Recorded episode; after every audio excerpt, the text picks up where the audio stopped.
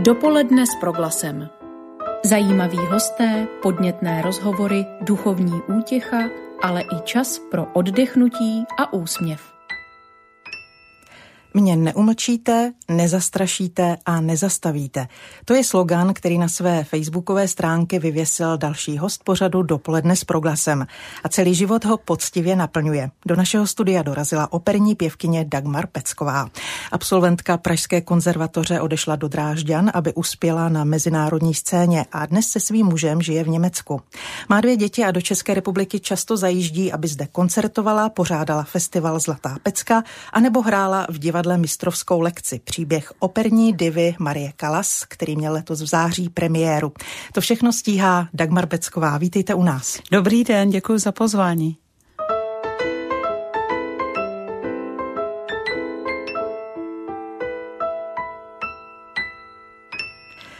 Paní Pecková, já bych se v úvodu zastavila u vašeho muta na Facebooku Mě neumlčíte, nezastrašíte a nezastavíte. Co vám do života vnáší vaše otevřenost, řekněme určitá umělecká nekompromisnost a zásadovost? No, musím říct, že jenom problémy. asi, asi se s tím eh, spousta lidí nedokáže stotožnit, že vždycky dostanou odpověď bez vytáček napřímo a většinou i takovou, kterou, se kterou možná nepočítali a se kterou se úplně nestotožňují, protože prostě mě, když se něco nelíbí, tak to řeknu. Hudební nadání u vás a vaší eh, sestry pěstovala maminka, která dobře a ráda zpívala. Plnil jste si studiem na konzervatoři v těch 15-16 letech svůj pěvecký sen, anebo jste dala na něčí doporučení, že zpěv je to pravé pro vás? Tak u nás byl ten zpěv vlastně součástí našeho života. Já si to pamatuju už jako malý dítě, že u nás se pořád zpívalo, pořád tam byla nějaká ta muzika, neříkám vždycky, že zavážno. Můj děda hrál po hospodách na harmoniku, krásně zpíval, byl to vlastně autodidakt. Moje matka taky e, zpívala krásně a ta strašně měla ráda operní árie a strašně moc jí ta, takováhle hudba zajímala, takže vlastně, e, vlastně to bylo takový automatický pokračování. Moje máma si to strašně moc přála, samozřejmě, ale jak jsem už předtím naznačila, se mnou vždycky byla těžká domluva, teda byla se mnou těžká domluva i v rodině, takže já jsem si stejně vždycky dělala, co jsem chtěla a ten zpěv, eh, já jsem od 6 let vlastně začala chodit na piano, na klavír, ten mě teda hodně nebavil, protože tam se proto, aby člověk něco byl, muselo proto něco udělat a to znamená hodiny, hodiny, hodiny cvičit. To mě nebavilo. Ale když mě máma v deseti letech přihlásila potom na e, lidovou školu umění nebo dnešní zušku na zpívání k paní učitelce Markové, tak jsem v Chrudimi teda, tak jsem byla šíleně šťastný člověk, hrozně mě to bavilo a prostě dokázala jsem si představit, že by to mohlo být náplní mýho života. Vy jste ale na konzervatoř nešla, vy jste první rok strávila někde na gymnáziu, pokud se nepletu. No, oni mě hned, na, já, já jsem totiž dělala e, zkoušky na herectví i na operní zpěv a nevzali mě teda pro jistotu nikde. A vzhledem k tomu, že už nebylo nikde jiné místo tak na Chrudimském gymnáziu, tak e, žádná prostě humanitní větev už nebyla volná, tak jsem šla na matematicko-fyzikální, což byla katastrofa hlavně pro ty profesory tamnější, protože něco takového tam hned tak asi neměli a mít nebudou. A myslím si, že když mě po, po roce na tu konzervatoř rovnou do druhého ročníku pak přijali na, na pěvecký obor, tak si myslím, že nejvíc si právě oddech pan profesor matematiky. Když pozorujete dneska mladé talenty, kteří vycházejí z hudebních škol, jsou plní nadějí a optimismu a jen zlomek z nich dokáže to, co se podařilo vám, má podle vás vůbec smysl hudbu dělat i za cenu, že nikdy nedosáhnu té pomyslné špičkové úrovně? Eh, tak na to musíte, na tu špičkovou úroveň musíte mít talent, výdrž, takovou tu zabejčenost šílenou, co já v sobě nosím a strašně moc štěstí. Samozřejmě, ale já si myslím, že i když se to ne každému povede, protože nemyslete si, že to je nějaký med tam na, na tom vrcholku, jo. To, to vás stojí jenom o to víc práce a úsilí. Takže i když se to možná někomu nepovede až natolik jako mě, tak si myslím, že pokud proto člověk žije a nevidí pro sebe jinou životní šanci, než je ta muzika a zpěv, tak to rozhodně stojí za to to dělat, protože, protože prostě to je ve vás a stejně byste v ničem jiným šťastný nebyli. Do Národního divadla vás pro jistotu nevzali. Vzpomínala jste, že vás nepřijali ani v divadlech v Brně a v Ostravě. A to nikdo u vás nerozpoznal ten potenciál? Eh, já pořád říkám, že jsem vlastně v Německu udělala kariéru jenom proto, že jsem neuměla řeč, teda tu Němčinu. A když mě tam přijali, tak já jsem v podstatě pořád jenom kývala a byla jsem slušná a nedokázala jsem odmluvit. Já si myslím, že tady je to, eh, je to taky trošku tím, že já jsem byla držka vždycky prořízlá a právě to, jak jsme říkali na začátku, že já jsem si nenechala nikdy nic líbit. A já si myslím, že to i to dělalo s lidmi, že prostě uh, Oni se cítili konfrontováni s něčím, co nechtěli. Oni prostě nechtěli, abych já jim říkala to, co jsem jim říkala. Nechtěl to ani pan Košler. Takže to nebylo jenom tím uh, talentem, že to nikdo nerozpoznal, ale oni hlavně nechtěli, oni, ono, ono se jim prostě nelíbila, jak už říká Kalaska v té divadelní hře, ona se jim nelíbila moje duše. Co to vlastně dělá se sebevědomím mladé ženy, když uh, ho odmítnou? No tak samozřejmě, že to nic veselého nebylo. Já jsem tehdy chodila k paní Denigrový, eh, což byla solistka Národního divadla a ta povaha její a moje se trošku v tomhle slučovala. A ona mě ještě tak trošku jako v tomhle podporovala, abych si nenechala nic líbit. A, ale zase na druhou stranu já jsem dostala šanci předspívat právě v tom Německu, eh, v tom operním studiu v Drážďanech a tam to vyšlo, Ona byla taky člověk, který tehdy působila, nebo předtím působila v NDR, takže vlastně tyhle poměry znala a věděla, že tam mladí lidi mají daleko víc šancí, než než tady u nás. Jo. Takže já jsem se vlastně ve svých 23 letech dostala už do Semperovy opery v Drážďanech. Sice to bylo operní studio, ale já už jsem vlastně v těch 24 letech hrála Rozínu a Cherubína. Vlastně už jsem dělala takovej ten obor pro ty mladý pěvce Mozarta, kde jsem si nemohla zničit hlas. Tady u nás je to tak trošku na tom Smetanovi, trošičku bych radila k opatrnosti, jo, protože samozřejmě, že na tom se hlas zničit může. Takže já jsem vlastně měla velmi rychlej start, já jsem v roce 88 už byla solistkou státní opery v Berlíně, víc už, vejš už to tehdy nešlo v tom socialistickém táboře. Vy jste přišla do Německa, s čím jste tam nejvíc musela bojovat? Byla to ta neznalost jazyka? Neznalost jazyka, samozřejmě úplně jiná povaha. Mm, e, ty lidi se chovali jinak. Já jsem vlastně byla tenkrát hvězda Karlínského divadla.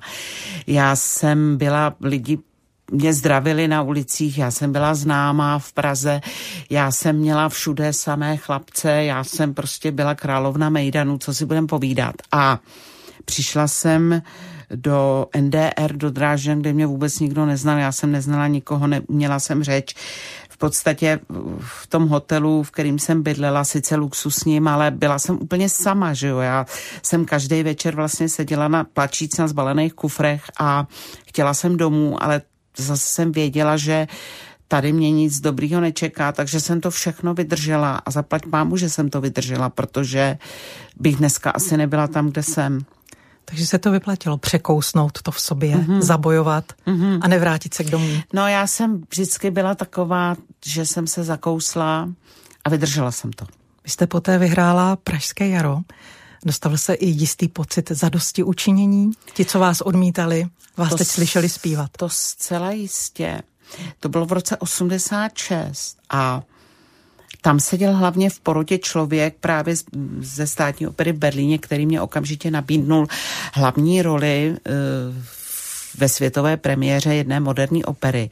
A já jsem z toho byla úplně uvytržený, jsem si já přece nemůžu v 25 letech zpívat hlavní role v berlínský štáců, proto přece vůbec to, to přece odporuje veškerým, jako veškerým zdravým rozumu. No a v Národním divadle se teda kously kousli do jazyka a nabídli mě tehdy e, do Rabelu v Kozifan Tuté, kterou tedy zrovna dirigoval. To bylo potom, samozřejmě se plánuje nějaký rok dopředu, takže v roce 88, kdy já už jsem vlastně byla, působila ve státní opeře v Berlíně, dostala jsem za to cenu berlínské kritiky za Kozifan Tuté za roli do Rabely a pak jsem to teda byla bylo mě to nabídnuto v té státní opeře v Praze a dirigoval to Zdeněk Košler. No, strašný.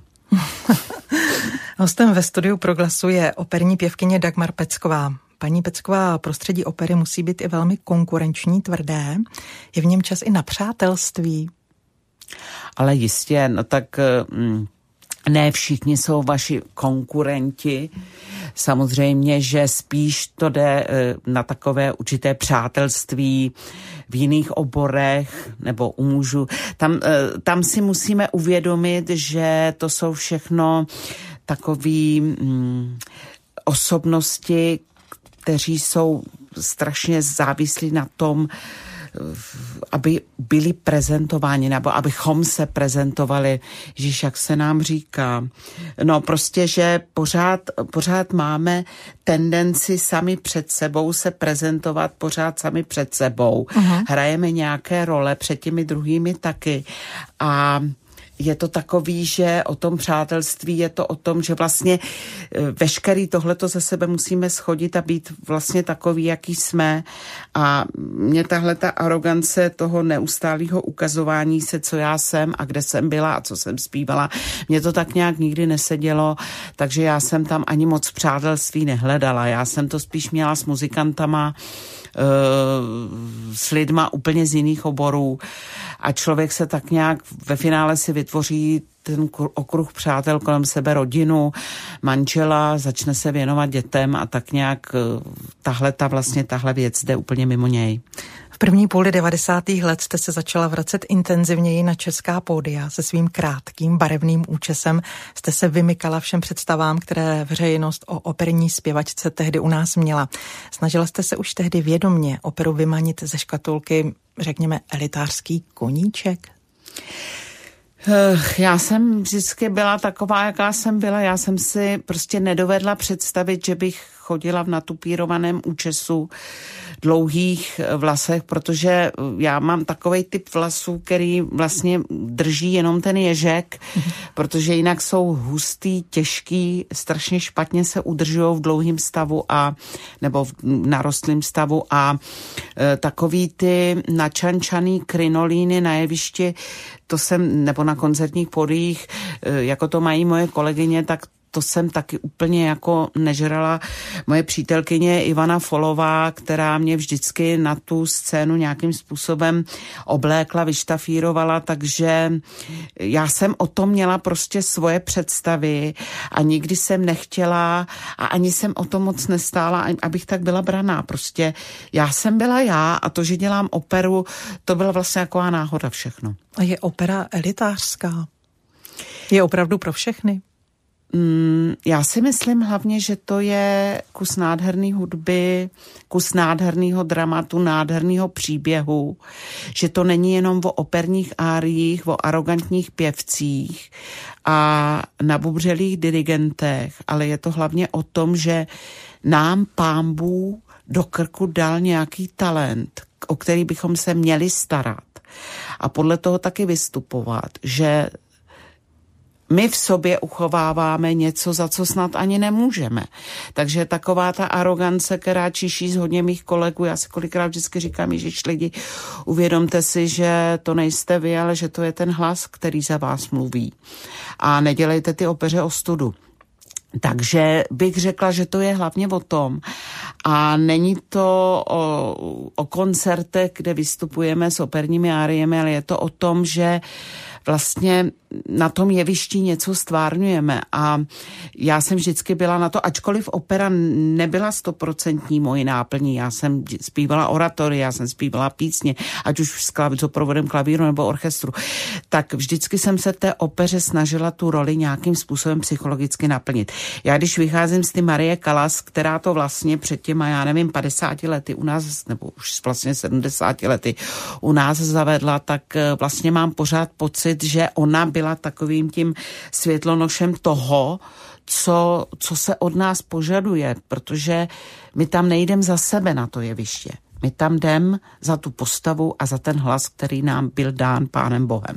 Vy jste zmínila jméno Marie Kalas, to byla velká operní diva. Je ještě eh, v 21. století prostor pro eh, tento typ eh, operních zpěvaček, který těch velkých operních div známých po celém světě, nebo se to už i změnilo?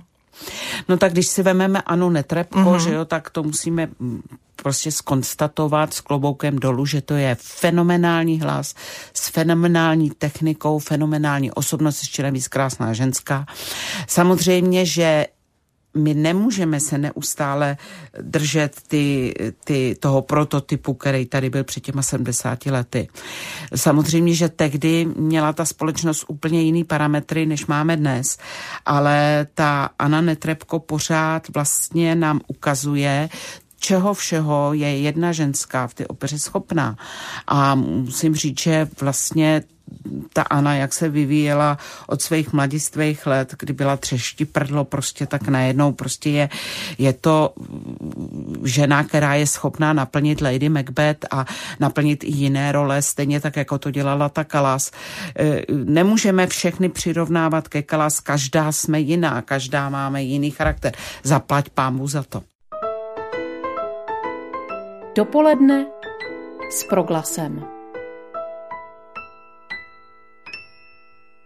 Paní Pecková, řekněte mi, pouštíte si občas vaše nahrávky?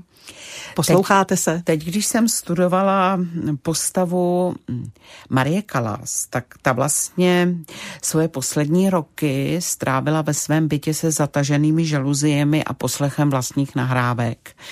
A abych se do tohle pocitu, protože vlastně o tom ta divadelní hra je, na tam učí nějaké žáky, ale přitom vlastně neustále vzpomíná na to, co byla a co zpívala ona. Takže vlastně se dostat do tohle pocitu jsem se musela vrátit i sama, eh, sama v sobě do mladých let, takže jsem si poslechla pár nahrávek, speciálně teda třeba tohle Mozarta nebo pár jiných i písňových nahrávek s Málerem, který myslím, že jsem udělala hlavně s tím Málerem díru do světa, ne s operou. Takže musím skonstatovat, že opravdu ty nahrávky z těch 90. let to to patří asi právem, nechci se chlubit, ale asi právem do Zlatého fondu Suprafonu. Vás teď můžeme výdat mladé Boleslavy v mistrovské lekci, jak už jsme několikrát zmínili. Pro tamnější divadlo jste nastudovala roli Marie Kalas, operní divy s nelehkým osudem. Jak se cítíte jako činoherní herečka? Úžasný. Já, já vám musím říct, že po těch, já nevím, téměř 40 letech, teďka co jsem na jevišti, po těch 30 letech eh, reprezentování našeho národa v zahraničí na různých operních a koncertních jevištích, musím říct, že tak nějak člověk se rozloučil s tou velkou kariérou, ukončil vlastně tu operní kariéru a tak si je tak jako nějak říkal, co víc mě může čekat.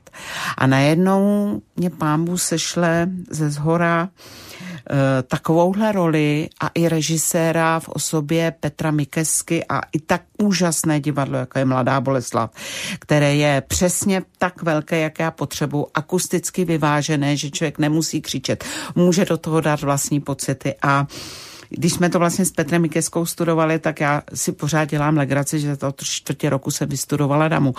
Ale ta role je úžasná. Já jsem najednou zjistila, že zase mám smysl proč na to jeviště jdu. A musím říct, že mě potkalo neuvěřitelné štěstí. Já jsem se podívala na web i divadlo, kde představení hodnotí diváci. Jeden z ohlasů eh, je tam zaznamenán, říká se v něm Dagmar Pecková a její první činoherní role. Tomu se snad ani nedá věřit. Kouzlo výkonu paní Peckové tkví v tom, že přesně ví, o čem mluví. Žádná činoherečka by to takhle zahrát nemohla. Tolik nadšení oh, diváci, děkuju. kteří se na vás přišli podívat. Kdy vás můžeme v Mladé Boleslavi ještě vidět? Tak další představení představení je 1. října, další představení je 7. října, 13. listopadu a myslím 12. prosince, si se nepletu. E, musíme doufat, že představení budou a já bych chtěla divákům a posluchačům hlavně poděkovat za to, že i v takhle složité době pro nás, pro umělce i pro vás, posluchače a návštěvy divadla, eh, že vůbec do toho divadla jdete, že dostanete tu odvahu tam jít. Eh, my jsme vám za to hrozně vděční, že tam sedíte s těma rouškama a že prostě na nás chodíte, protože dáváte nám strašně moc svou návštěvou a doufám, že my i dáváme vám tím, že vás odvděčujeme našimi výkony. Velmi otevřeně jste také mluvila o svém syndromu vyhoření. Jak se vám podařilo jej překonat? prací.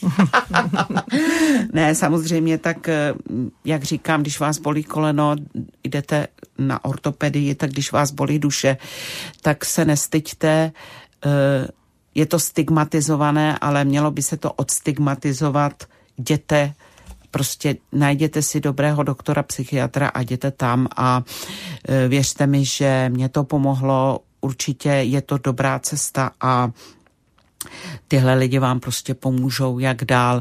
Musíte, já jsem si našla novou činnost, já jsem si našla prostě tu činohru, já jsem si našla to, že organizuju třeba zrovna festival Zlatá pecka v Chrudimi, že proto dělám dramaturgický plán, že scháníme ty peníze na to, že nám pomáhá město Chrudim, že prostě eh, proto uděláme s naším spolkem Zlatá pecka eh, všechno možné, aby ten festival byl. Vždyť to vlastně pro to město má obrovský přínos, eh, jak turistický, tak v podstatě, že lidi tam přijedou a myslím si, že v posledních pěti letech neměla Chrudim takovou reklamu jako jako teď právě, nebo v posledních vlastně vůbec, tak, tak jako my jim děláme v posledních pěti letech reklamu. Takže mm, já si myslím, že to má velký přínos a že veškeré tyhle moje činnosti, které vlastně vznikly tím, že já jsem se nastartovala znovu motor, mají velký přínos, takže doufám jenom, že nás tahle strašná momentální situace, která je až zas tak moc nezaskočí, že to všechno najde svoje příznivce a že to všechno proběhne. Takže festival Zlatá pecka se přesunul a bude přesunul se konat se na, na podzim. 1. listopadu, na 31. vlastně října už je vernisáž. Má vlastně mm, téma cesty kolem světa. My jsme se museli rozhodnout právě uh, už do půlky května, že se ten festival přesune, nikdo nevěděl, co bude. Teď je zase ta situace zoufalá, takže musíme doufat. Podniknete s námi cestu kolem světa, když už nemůžeme cestovat, tak budeme cestovat aspoň v hudbě, protože hudba nezná hranic. Mluvila jste o tom, že ta situace není radostná. Platí i teď, že špičkoví operní zpěváci mají třeba na dva roky plné diáře? Jak to bývalo dříve? Co pak diáře mít můžou plné? To otázka je, jestli se to všechno uskuteční. Třeba Metropolitní opera zrušila sezónu, Drážďanská opera hraje tím, že ne, se neprodává prvních sedm řad a lidé sedí v rouškách v opeře ob dva ob dvě sedadla a obřadu, že jo, takže, takže to tam všechno nějakým způsobem funguje. Každé divadlo si najde systém, jak, aby to bylo pro ty návštěvníky a zpěváky bezpečné. No někdo ruší, někdo hraje neomylně dál a doufá prostě, že to nějakým způsobem přežije. Samozřejmě, že pro nás i pro festival tím, že si lidé zakoupí vstupenku a přijdou je to vlastně k přežití, protože jenom tak můžeme přežít. Pokud, pokud prostě se ty stupenky kupovat nebudou, tak eh, to vypadá na kolaps, jo, to je jasný. Hmm. Mluvili jsme i velmi krátce o vašich dětech. Máte dvě, skoro už dospělí Teodora Dorotea se v rodičovských šlépějích asi nevydají, přestože geny po obou rodičích určitě mají. Ulevilo se vám s manželem, že si vybrali jinou cestu, nebo jste přece jenom trochu doufali, že by navázali na rodinnou tradici? Helejte se, tahle cesta, kterou jsme vedli, ať už eh, s jedním nebo s druhým otcem, není rozhodně jednoduchá. Na to potřebujete nasazení 24 hodin denně. Eh, musíte vědět, že nebudete mít žádné volné svátky, soboty, neděle se nepočítají. Musíte být neustále nasazení, u toho neustále cvičit na ty nástroje, neustále se učit, studovat nové věci. Prostě to nasazení u mě už trvá 40 let tímhle způsobem. Čili, že pokud máte vlastní děti ráda, tak jim tohle s láskou odepřete, ale nicméně, pokud by tam ten talent na takovéhle nasazení byl a viděla jsem u těch dětí, že nechtějí dělat nic jiného a že prostě je ta touha tak strašná, že to dělat chtějí, tak bych jim to samozřejmě velmi ráda dopřála. Ale pokud můj syn si raději šroubuje v autech, tak ať to pro boha dělá, mm-hmm. že jo. A uh, on strašně touží být uh, rybím, rybím someliérem, tak pokud ho to baví, Ježíš, já jsem, mě taky bylo dopřáno dělat to, po mm-hmm. čem jsem toužila na 100%. A moje dcera chce studovat psychologii, tak prosím, mm-hmm. tak asi ví proč. Uh, vy jste zmínila Eh, že vaše profesní kariéra se teď bude možná trochu ubírat jiným směrem, možná k tomu činohernímu herectví. Kam chcete směřovat eh, v následujících letech? Hlejte se, já si zase stojím nohama na zemi, jako vždycky. Já jsem věděla přesně vždycky, co zvládnu a co ne. E, neumím si představit, že bych e, moje touhy vedly do Národního divadla hrát české i světové klasiky. To si myslím, že zase tolik rozumu mám. Ale určitě se najde ještě pár rolí, ať už pro mě napsaných, nebo z, z repertoáru divadel, které pro mě 那么好 být. Já v to pevně věřím. Zpěvu se samozřejmě zatím nevzdávám, dělám koncerty dál s klavírem nebo s orchestrem. Těším se na své další mm, působení na festivalu Zlatá pecka. Já si myslím, že možností tam je hodně pro mě. A to byla závěrečná slova dnešního hosta, operní pěvkyně Dagmar Peckové, která přijala pozvání k rozhovoru na vlnách proglasu. Děkuji za čas, který jste nám věnovala. Přeji vám hodně zdraví, sil a chuti do dalších projektů. Děkuji za rozhovor. Naschledanou naslyšenou. Děkuji vám taky všem hodně zdraví. Dopoledne s proglasem. Každý všední den mezi devátou a desátou jsme v tom s vámi už 25 let.